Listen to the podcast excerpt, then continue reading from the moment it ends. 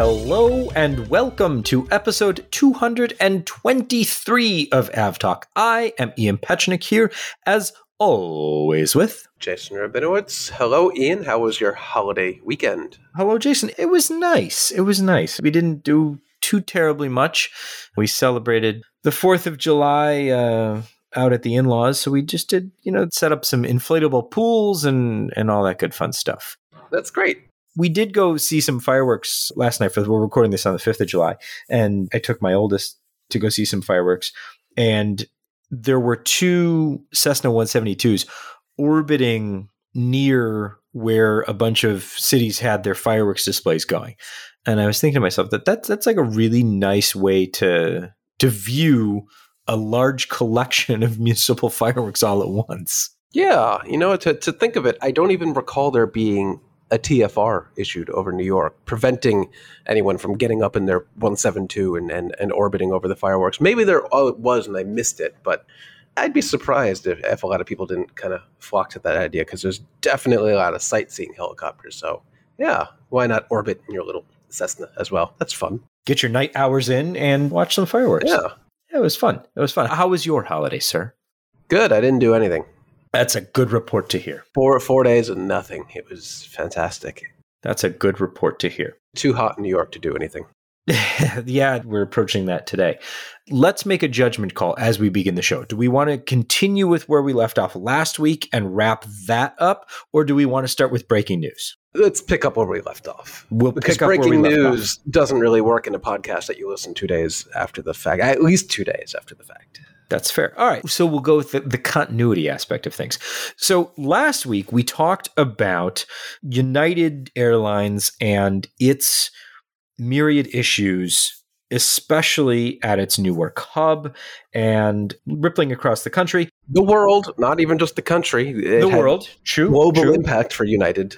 So they had their operations were impacted much more dramatically than other airlines because of their hub at Newark and things expanded from there.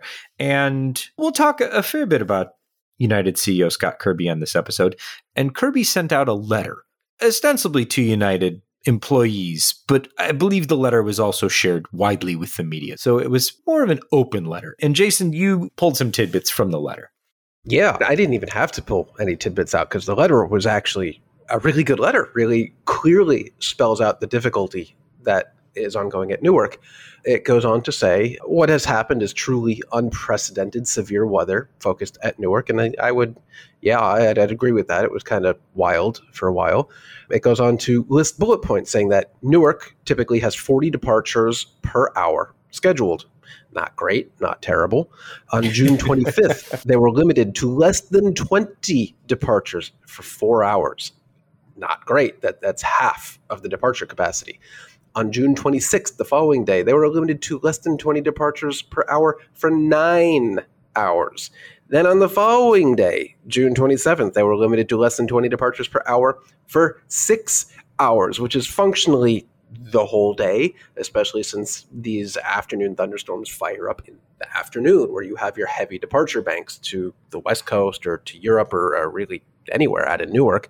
That's not great. And I quote here that means the total number of aircraft that could depart Newark was reduced between 60 and 75% for an average of six to eight hours per day airlines, including United, simply aren't designed to have their largest hub have its capacity severely limited for four straight days and still operate successfully yeah, I'd agree with that. That's probably unprecedented, short of a massive hurricane coming in and shutting down the hub for days on end, which has happened in the past. But that's an event you can prepare for, plan for, and work around.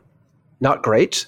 The letter then goes on to explain why some of this happened. And some of the, I'm not going to call them excuses, but reasons provided are quite interesting. First of all, we already know that the FAA's N- N90 facility, the New York City TRACON, is short staffed, understaffed, overworked with a lot of trainees on the job who probably don't know all the tricks and things to get flights out that their now retired counterparts may have done in the past, which limits capacity. Thunderstorms that typically hit Newark first when they roll through New York City, they didn't roll through New York City. They kind of just hung out to the west of Newark and just totally closed off flight routes to the west. And I thought this was particularly interesting, Ian. They blamed Canada for ah, some of them. Ah, yeah. Uh, we love to blame Canada, especially on, on uh, Canada Day weekend. But go on, turns out the FAA is not the only air traffic control entity in North America with staffing issues. Canada, NAV Canada, has issues as well.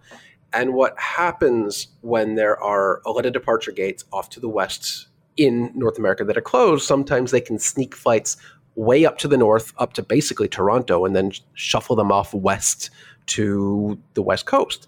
Apparently, that's not even a possibility now because Nav Canada is also short-handed, and they weren't able to even send flights up to the north and then to the west. So those were another set of departure routes that United would have used pre-COVID that just were not available to it. They go on to say, here's five things that immediately come to mind to stop this from happening in the future. More improvements to crew technology. We talked about this a ton with Southwest's meltdown last December, which was a very different meltdown. But there were some of the same similarities here where their crew scheduling just could not keep up with four days of absolute operational chaos. Number two, partnership with the FAA is critical. Yeah, of course, we know that. Step three, again, support the FAA efforts to find long term solutions. Going to take a while, but it involves doing something with the FAA reauthorization to finally get more controllers and staff back up. And number four is probably the most interesting. And I quote, we need to balance departures and arrivals at EWR. When departure routes are shut down because of thunderstorm to the west, arriving aircraft keep landing, and because aircraft can't depart to create space for them, they fill up the taxiways because they're stuck in a long line. If just one aircraft in that line is waiting to depart, then all the aircraft behind them are stuck. So the whole conga line is trapped basically that leads into number five where they go to say ewr is the best international gateway that exists anywhere in the country. I'm sure some people will take exception to that. But it may come down to it that they will further reduce change do something to their schedule at newark to give them more gate space and more buffer. But it sounds like united may have to trim down their newark schedule yet again. Yeah, even further than the roughly 10% that the FAA gave them as slack already even before the summer started. This was back in April. Yeah, not great. And there are some new gates coming online, I think, in maybe late this summer. So that should help a little bit. But the, the major problem seems to be that flights can't get a route out to the west, so they can't push off their gate, and then incoming flights can't get to a gate, particularly international flights, since not all gates can accept international arrival, and then they just end up sitting on a taxiway for two, three, four hours, and that's four hours of flight can't be turned to go. And then they go back to the gate because they don't want to get busted by the FAA right. for gate or tarmac delays. Right. So it's, it's just not good. I would strongly suggest avoiding Newark for at least the remainder of this summer as best you can. But if you're a United passenger, that that's not exactly an easy task. No, and even if you're avoiding Newark, I mean, like you said, this was a global issue because those because of Newark's importance to the United Network, you end up with knock on effects, not just in Newark, you end up with knock on effects at basically any hub, but also anywhere that you're trying to get to from Newark, especially if you're a smaller city where you're only served from Newark. And then the plane that's coming there is not coming, which means you're not getting out. Yeah, not great. There is no easy short term solution to this. One of the only short term solutions that the FAA proposed was to move some of Newark's air traffic control operations from N90 to Philly. And that did not happen for reasons that I, I, think they were beyond the FAA's control. So the one thing they tried to do to prevent something like this from happening, they weren't able to do. And schedules are it's not maintainable. Even on the, the nicest of days now, things are not going well. And if you add one thunderstorm cell, the FAA can just not keep up like they used to. In the past, a storm cell like that just it would not have been the problem that it is now. So this is this is going to be a long term problem that is it's not good for anyone. It is not. But while Scott Kirby was writing his well explained analysis of the situation, I, I think certainly it glosses over the United issues a bit, but I, I thought it was overall very well written. While he was doing that, he was also not flying United necessarily and took a private jet from Newark to Denver last Wednesday. Yeah, I think we have a differing opinion on this for a change. I'll let you sure. give your point of view first. Sure. So I feel like you need to do some background on this to provide some some insight into what happened here. Okay, basically, Scott Kirby, I think the Wednesday before the July 4th holiday, was spotted at an FBO. I think it was Newark, somewhere in the New York yeah, City Newark. area.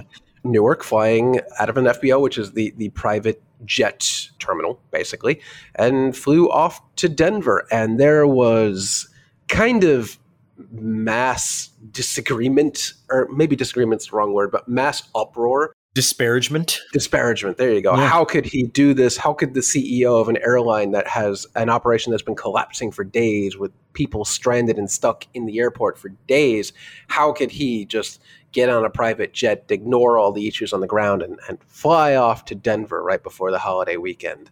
It is a bad look. It is a really bad look. It was a an own goal did not need to happen. I'm sure he's upset that he was caught doing it. But yeah, really, really not a good look to fly private on on a hub to hub route of your own airline where there mm. should be hmm. hundreds of available seat uh, on any particular day.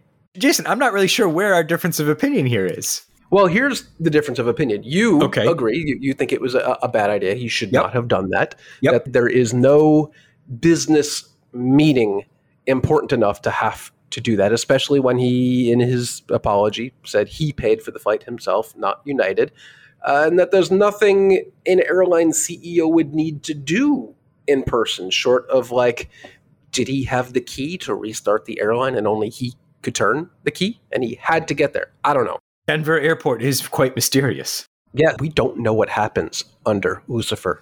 The, we the deadly sure horse don't. or whatever we want to call them. I don't we've know. Never, we we've never really talked about that on the podcast. I think we should do an entire episode on it. We should. Uh, Blucifer, it, I think its name is Blucifer, is the horse statue in, somewhere in the roadway, the access roadways of Denver Airport with the red glowing eyes, really creepy. But I, I just love how Denver Airport totally leans. Oh, I love it. I love into it. its whole conspiracy theory history. It, it's pretty great. But here's where we diverge. Okay it would not have been great if he was traveling for leisure. Uh, yes, he does. I believe he has a residence here in New York and he has a residence in Denver. And if, in fact, he was traveling between New York and Denver to get out to his family or whatever for, for the holiday weekend, not for business travel, I think that would be wrong. That would have been a huge lapse in judgment, short of forcibly removing a passenger off a United aircraft, which we know is not something you should do.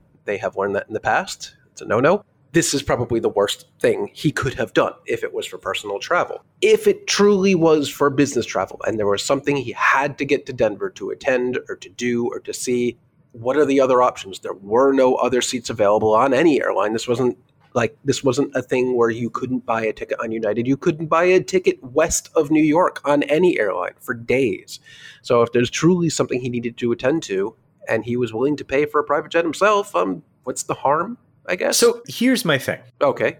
The way that they went about explaining it is patently ridiculous.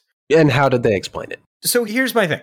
There are no seats. Great, fine. But then he apologized for taking a private jet and, and paid for it himself, which says to me that it is not a business expense because if it was a business expense, then the airline should have picked up the tab.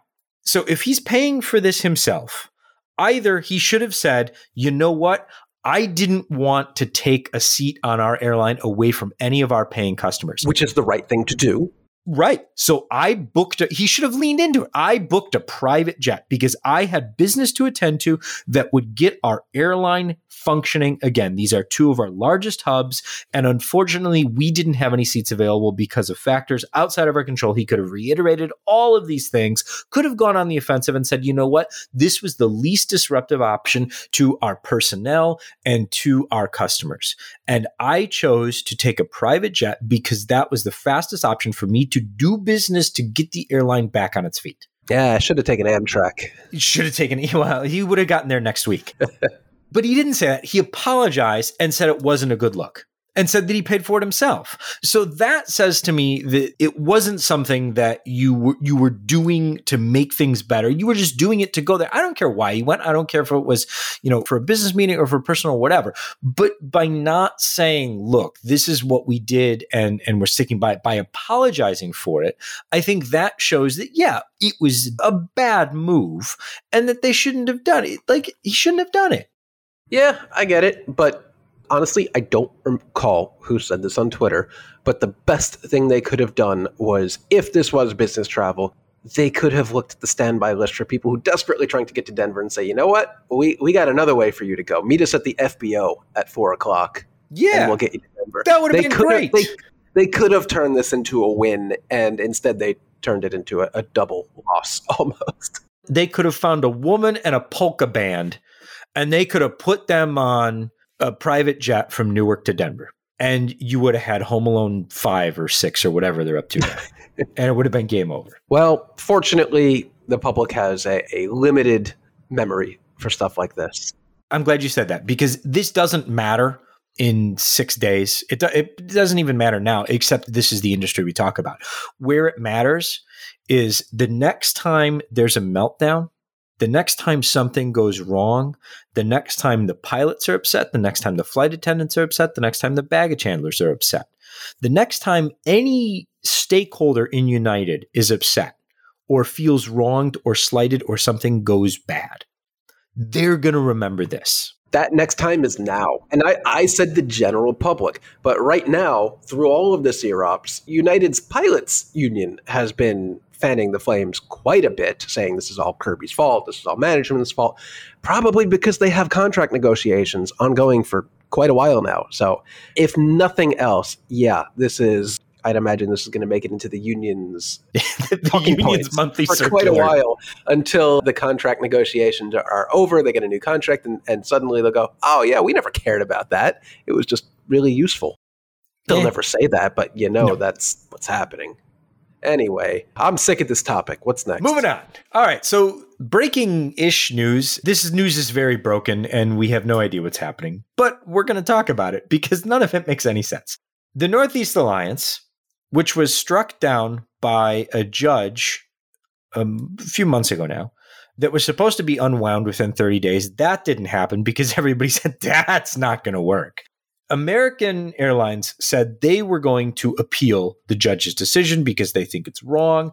JetBlue had not said anything for a very long time. And today, on the 5th of July, in what seems like some sort of securities filing deadline issue because the, the 5th of July seems like a weird time to announce this. They should have announced it like on the 3rd and no one would have paid any attention to it. I think they want you to pay attention to it though. I, I think guess. that's the point. Maybe, maybe. So in any case, JetBlue has said that they will not be appealing the judge's ruling to try and get this ruling overturned and keep the NEA. And I'll read a bit from JetBlue's statement.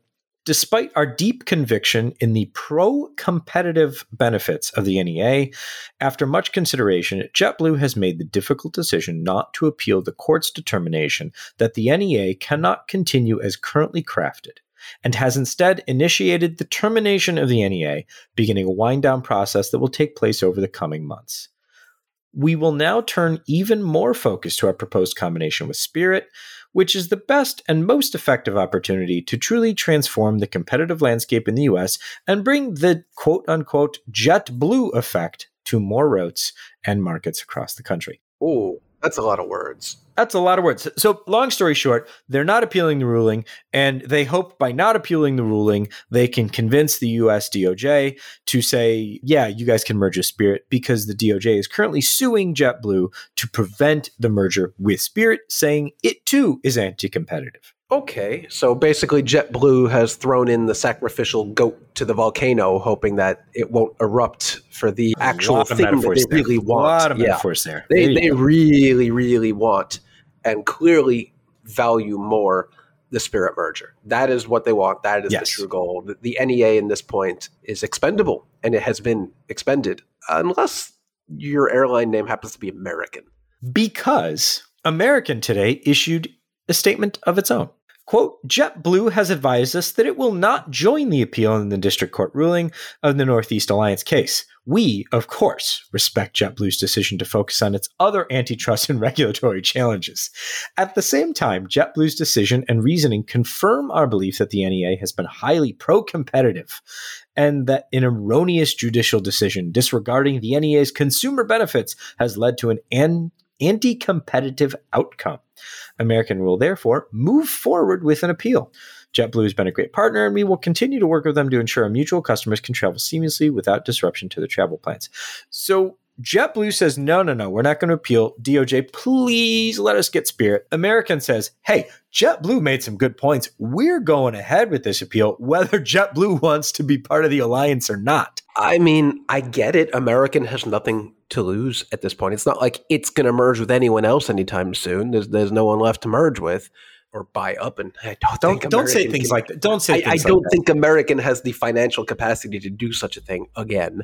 But yeah, I, it makes sense in a stupid way. American has nothing to lose. This the NEA means more to it than it means to JetBlue. Yeah, I guess maybe JetBlue is doing some sort of 4D chess here where it's hoping American fights this, appeals it, and they get to have their cake and eat it too. Uh, I don't know.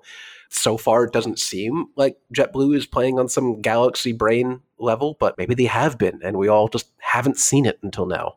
To me, JetBlue not appealing the decision makes makes sense. That makes sense. I guess yeah. you make a good point that Americans appeal does make sense in the sense that yes, they do have nothing to lose. But I mean, it's just interesting to me that you now have you know, JetBlue saying, okay, it's dead, and Americans saying, no. I guess my question is, what happens? And we get back to the dog catching the car here. What happens if American is successful on appeal? I guess it will take so long on appeal that any ruling that comes out of that will happen after a ruling for Spirit. So possibly JetBlue does what they need to do to satisfy the DOJ. They get to gobble up Spirit. And then at a later point, they also get to reenact the NEA in, in some form or another. At that point, it's a question of whether or not JetBlue wants or even needs it since it will have gobbled up Spirit. But I'm sure if they've done it before, they can do it again in some capacity because American does need it. American is appealing it because A, it has nothing to lose, and B, this is going to be a significant operational and financial headache to unwind all of this. And if they can do something to stop it from unwinding in the first place, or, or, at least having the blueprints to put it back into place, I'm sure that would be beneficial for American. And JetBlue at this point is just kind of along for the ride. Well, good luck to them. This all sure. broke right before we hit record, which in and of itself is a mystery of the universe that I do not fully understand because it isn't two weeks in a row, it's two out of three where news has come out before we hit record. And if you're new to the podcast, you'll quickly learn if you listen to following episodes that that very rarely happens. And if you're a longtime listener to the podcast, you're probably just as shocked as we are. Yeah. One more thing. Sure. If you're an American or JetBlue passenger, you're probably wondering, what does this all mean for me? And, and we That's don't really yes. know. we don't know. They don't know at this point. And I'll quote from an internal statement from JetBlue. Uh, they say, for customers, the wind down plan must not disrupt those who have booked travel with us. We're working with American to ensure customers can be confident in new and existing bookings in coming months. Blah, blah, blah, blah, blah. While nothing changes for now, eventually we may need to cancel some routes that were previously made possible by the NEA due to slot and gate constraints or commercial viability, but it's too early to consider specifics at this time. But yeah, I wouldn't be super thrilled if I had an American flight booked through JetBlue or the other way around, or let's say flying JetBlue LaGuardia to Boston, which was an American route. Maybe that goes back to American. I don't know. Way too early to know the customer impacts, but we do know there will be customer impacts if the NEA is unwound. We will certainly cover those customer impacts when they are known and when we start to see them. Absolutely, we will. All right. But for now, we wait that was a lot of U.S. carrier news. Tell me there isn't any more because we no, we need no. to tell the people that we are a global podcast. That when we care about stuff that happens in other countries, but let's talk about Delta instead. we got to hit the big three. Though to be fair, this is international news. Yes, and then there's plenty to talk about further down the list. So we briefly touched on this a while ago because there wasn't much to it besides the war of words between Delta Airlines and United Airlines going back and forth about Delta's application to the US DOT to for a slot waiver request. Delta wanted to be able to serve Tokyo's Haneda Airport from any US gateway of its choosing whereas they are currently limited to airport pairs. They have to serve from specific airports to Tokyo Haneda. And Delta wanted to say, hey, let, let's use other airports. And American and Hawaiian Airlines said, sure, that sounds like a fine idea. United said, oh, no, no, no, no. There was a bit of back and forth. And by bit of back and forth, I mean very, very lawyerly acrimony. But the US DOT has now said that that's not going to happen and Delta is not going to get its way. The DOT says the airline's request was unwarranted, not in the public interest, and would undermine the department's rationale for selecting existing carriers and gateways over other competing applicants. They said that you're more than welcome to apply next time around and pick whatever cities you want and we'll consider the application on its merits. But there's no way that we're going to let you play willy nilly with whatever gateway pairs you want based on the existing pairs that there are. United also didn't get its way, although less important. United said, hey, we'll take these slots. I would be happy to take these off your hands. And the DOT said, no, they have until October to figure out what they're going to do with their lives, and then we can go back and revisit things. So kind of how I thought it would go. Yeah. Yeah, uh, I'm definitely conflicted on this as someone who right now is booking or looking to book a flight to Japan and has lots of miles on Delta. I would simultaneously like Delta to offer better options from New York to Haneda or even Narita at this point. But at the same time, I'd like to tell Delta to buzz off because its its fares and miles redemptions are absolutely utterly ridiculous. So I don't know. I'm split. But it seems like Delta's request was pretty pretty out there. And they never, never should have stopped flying to Tokyo from from New York, a holdover from the Northwest days. That was a mistake. yeah. Well, oh, best of luck to you, Jason. Thank you. And best of luck to Delta as they try and figure out how they're going to get to Tokyo.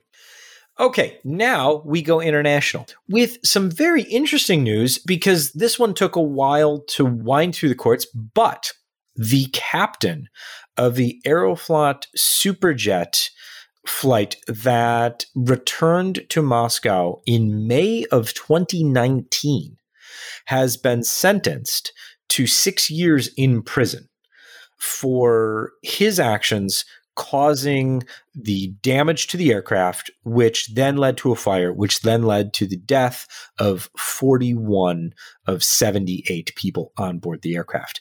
Going back, this was a superjet that was struck by lightning shortly after departure from Moscow. It returned. The aircraft suffered a hard landing, landing on its nose gear first, and then skidding the engines were damaged severely. There was a huge fire, and there was a lot of focus on what happened or why this happened, giving the seemingly, you know, stabilized approach. And then you know what happened after that so the court found that the captain's actions were not in line with a, a safe approach, and his actions contributed to the severity of the damage to the aircraft and, and then the death of those people on board. Yeah, not great. I don't know if a final report was ever issued by Russia. I know a preliminary report was quite a while ago at this point, but I guess the would also love to know why a lightning strike had such a severe impact on the Superjet's systems. That is not something that's supposed to happen. So I'm much more interested in, in finding out what happened there, especially since the Superjet's going to become such a more important aircraft in Russia's domestic indeed system that it is not something that's supposed to happen. Yeah, the preliminary report was completed. The draft final report is supposed to be under review at the moment, but it has not been released. So we'll have to take a look at that when, in fact, that final report is is released. Jason, yeah, do you remember a few years ago when there was an attempted coup in Turkey? I do. I remember that there were tanks on Flightradar24, and then, and then wait, I'm remembering it wrong.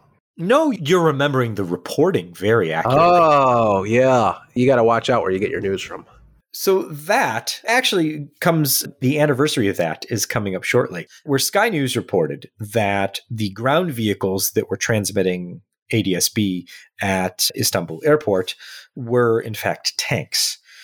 Amusing, huh. yes, indicative of the level of aviation knowledge at a media organization. Perhaps. I mean, what what, what a, a, diligent military that would be. You know, if in the middle of the coup you're driving your tank onto an active taxiway, you slap an ADSB transmitter on, on your roof and say, That's "Oh, important. got to be careful. Got to be careful. That's important. We, we want aircraft to know we're here." And I appreciate that. I do. So earlier this week, Aegean Airlines flight slowly depressurized while it was in flight. And because of that, conducted an emergency descent and diverted to Naples. They were flying from Thessaloniki to Barcelona and they made an emergency descent and diverted to Naples in Italy. And I bring all this up because Sky News put together a piece that I guess there was a well-known singer and his his family was on board and they you know the whole Sky News article says Chesney Hawkes, whom I've never heard of, so I, I apologize if, if you're a fan, told his kids he loved them in a voice note as plane plunged 20,000 feet. Okay, I will give them the headline. There's nothing inaccurate about that headline. I take issue with the word plunged, but technically it meets the definition of plunged. It did descend 20,000 feet. So there's nothing wrong there. Yeah, at a fairly high rate, too. I, I think the I, maximum yeah. we recorded was 6,100 feet per minute, yeah. which is, I mean, nothing to sneeze it at. Was, that, that, it pretty... was an emergency. It was an emergency yeah. descent. And I'm not saying that the passengers on board who had no idea what was going on I'm not saying they should not have been scared. I'm saying if that was their reaction, that should have been their reaction. I can completely understand that. What I take issue with is that in no point in the piece did they use the opportunity to explain what happened. At no point in the piece did this reporter say, you know what? I'm going to enlighten my readers as to what happened, why it happened, and why the plane descended to 20,000 feet as quick as it could. I'm going to explain to my readers that the pilots on board did a fantastic job of recognizing the issue, of mitigating the issue, and getting everyone on board on the ground safely. At no point did they do that. So I'm going to take a few moments to describe what happened. The aircraft slowly lost pressurization happens from time to time. The pilots recognized this. They donned their oxygen masks and they began an emergency descent. Oxygen masks in the cabin dropped. Passengers were instructed to put them on. They descended rather quickly. As Jason mentioned, the highest rate of descent was in the 6,000 feet per minute range. Most of the descent was 5,000 to 4,000, high 4,000 feet per minute until they got to 10,000 feet, which is the level of the atmosphere at which a normal human can breathe and there's enough oxygen where you don't need supplemental oxygen. No point does the Sky News article say any of this.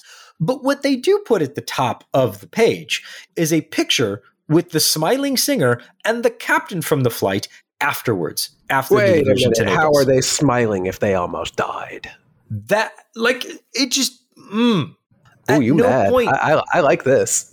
What? I, I like how mad upset? you're getting. Yeah, it was nice. Because this like sensationalism without like I even gave them the headline. Fine, I get it. Everyone's terrified. I would be scared too if I didn't know what was going on. But then if you land and then what happens is the pilot comes on, talks to everybody, and says, Look, we lost pressurization. We conducted an emergency descent, and then we diverted the aircraft to make sure that everyone was safe. Yeah. No point is that included anywhere in the article. And do you know what those folks have the audacity to put on their webpage below the smiling photo? A screenshot of Flightradar24, maybe. No. No. Oh, okay. I haven't didn't. clicked on the link because I refused to give them the, the click. I appreciate that about you. There? There's a line that says, Why you can trust Sky News. Oh. Can you? I'm not clicking that link. No, sir. Nope. Nope, not clicking that one the whole thing is is not to pick on Sky News, though they have historically not been very good at aviation reporting. My point here is that I think it's important to not only capture how people are feeling on board, because that's important too. Yes, people are scared. When the oxygen mask comes out and people have no idea what's going on, people are scared. When the plane starts descending very quickly without any warning or with very minimal warning, because the pilots are very busy, I get it. But if you're writing about it after the fact, at least take a paragraph to say, you know what, this happened because it was supposed to happen when this other thing happens. Yeah. No notes. All right. Where are we going to next, Jason? Let's go to India. And, and we Ooh, didn't talk okay. about this before because I All right. forgot that this actually happened on Thursday of last Hmm. week, or the report came out on Thursday, not Wednesday. But a report came out from the safety investigators, the AAIB in India, about, I did not know about this when this happened. November 17th, 2021, a SpiceJet 737 800 again was involved in a pressurization issue, just like what we talked about with Aegean, but it went very differently. In this case, it's a very interesting report. I highly recommend anyone interested in aviation safety or the operations of a commercial aircraft go read this and find out what not to do if the automatic pressurization system on a 737 NG fails because pretty much everything this crew did almost led to the completely unnecessary I'm not going to say a crash of this aircraft, but it was a lot more dangerous than it needed to be because the pilot flying, for whatever reason, didn't follow procedure and did not put his oxygen mask on. And for 60 to 90 seconds, not quite sure, in the report says 60, 90 seconds, was actually suffering from hypoxia and momentary incapacitation and was basically passed out because wasn't wearing the oxygen mask didn't follow procedures and for whatever reason was not able to follow the procedures that the AAIB thankfully laid out in the report about the procedures on what you're supposed to do if the automatic system fails and they basically accidentally led to the depressurization of this aircraft that did not need to happen and then that also led to the hypoxia of the pilot flying for up to a minute and a half and uh, almost caused a catastrophe which is not great. Go read the report. Very interesting, very questionable practices by this crew. SpiceJet, your crews really should follow the words here, follow the procedures, and not accidentally pass out. Not good. Good advice there. Yeah. Good advice from, I mean, the company had good advice on its procedures on what to do here, but you would think they would know that if there's an issue with the pressurization problem system, put your mask on so you don't pass out. Should be like I don't Always know, put your mask on first before helping others.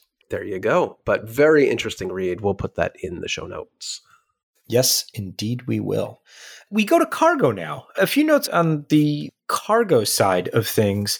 We don't cover it a whole lot, but some interesting stuff happening in recent news. Generally, and I'm taking this from a FreightWaves article by Eric Kulisch. The article itself is about Amerijet, but it's got some good general stats. Volumes in the cargo market are down 1 to 4% this year. IATA says 3.8% decline in cargo demand in 2023, and levels are currently 5.3% below 2019 levels, which is leading to a little bit of a shakeup on some of these smaller cargo carriers, or perhaps lesser known cargo carriers. Like I said, this article is about Amerijet, and they have just laid off 15 headquarters staff. Well, their pilots have, have just ratified a new contract and they're continuing to hire pilots. So they're being pressed with lower demand for their services, but they are paying their pilots more and bringing more pilots on as they try to do more flying. So, an interesting dynamic there at Amerijet. And Western Global is a carrier that is interesting for so many reasons. But there's a lot going on there right now. They're an operator of, they've got a handful of 747s and a compendium of ancient MD 11s that are slowly being put out to pasture. And what's happened here now is the CEO of the airline has just bought a bunch of discounted debt in the airline because it seems like the airline is slowly marching towards bankruptcy. And so by buying this debt, the CEO has put himself at the head of the repayment queue in any bankruptcy filing. Oh, that's some ninja level economics. And the staff are not happy. The CEO, Jim Neff, in 2020 sold down his stake in the airline as a way to prevent the employees from unionizing. Didn't quite work out for him because the pilots unionized anyway. Then the airline was sued by the employees saying that they had overvalued the shares that they got as a way of making them pay more for those shares. Does not sound like there's a lot of good stuff going on over here. No. So keep an eye on on an eventual or possible bankruptcy filing for The air Union. cargo world is just so bizarre. It feels like there's only two extremes in that industry. Either everyone's happy, times are great, cargo levels are through the roof, or oh, geez, we're all out of jobs. There's no cargo. It's doom and gloom forever. Very strange industry. the pendulum swings much quicker in the cargo. It market. does. It really does. Well, on the brighter side of things, I guess, Hawaiian Airlines has taken delivery of its first A330 passenger to freighter conversion, which they will operate for Amazon. It is a brand spanking new aircraft. It went from, Yeah, wait a minute. It's not actually that new. it is though, It is a five year old aircraft Sure. that never entered service with anyone and came from your favorite non taken up airline. oh man, you did research? I did, like I had a whole Liter- thing prepared. Oh. literally seconds ago. But go on. Oh, Don't let me steal your thunder. you ru- Go on. The thunder's stolen. The thunder is Uh, gone. well, well, you can go on anyway. We're, we'll All right, fine. The airframe never flew with passengers. It has now been converted to cargo, but of course, it came from Hong Kong Airlines, which is That's an interesting twist. It didn't come directly from Hainan. a subsidiary of Hainan. Oh, So well, all I'm sorry. roads- I stole your thunder. roads- I was, I had, I But was, it- but I was we, we knew. anyway, We knew yeah. it was always going to be Hainan. It was always going to be Hainan. If there's an A330 that didn't have a home, it came from Hainan at some point. There you go. Or a 787 or a 73. It, it doesn't matter. It doesn't matter what aircraft it is. Maybe like a Ford Trimotor you could not attribute to them. Okay, so that aircraft will enter service later in the year with Hawaiian on behalf of Amazon. To close out the show, some really interesting news. The first 737 800 combis are coming. Air Inuit is going to have a trio of those.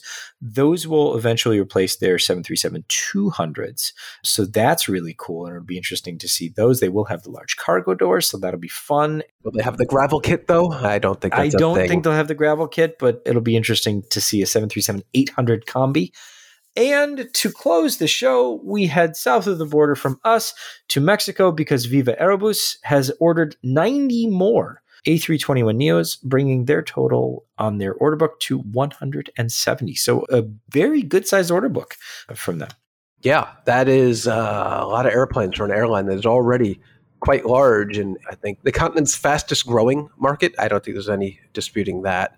But yeah, they already have 40, 50 A320 CO family. Or, or Yeah. no, I'm sorry. They, they already have 22 A320s, Yeah. 9 A321s, 20 A320 Neos, There not is. the A321 Neo. So they've got a lot of aircraft already in service, already on the order book, ready to go. Yeah, very quickly growing airline. And one day maybe they'll even be allowed to start new routes into the US if that thing with the FAA ever gets Expected this month again. Yeah, well, we'll see. We'll see. Hopefully, we'll talk. That would be great to talk about next week. That would be It would be. fantastic. What, what a segue that would be. and start next week with hey mexico's back so let's stop talking now and hope that happens so we at least have something to talk about next week but until then this has been episode 223 of avtalk thank you so very much for listening i am ian petchenik here as always with Jason Rabinowitz, thanks for listening.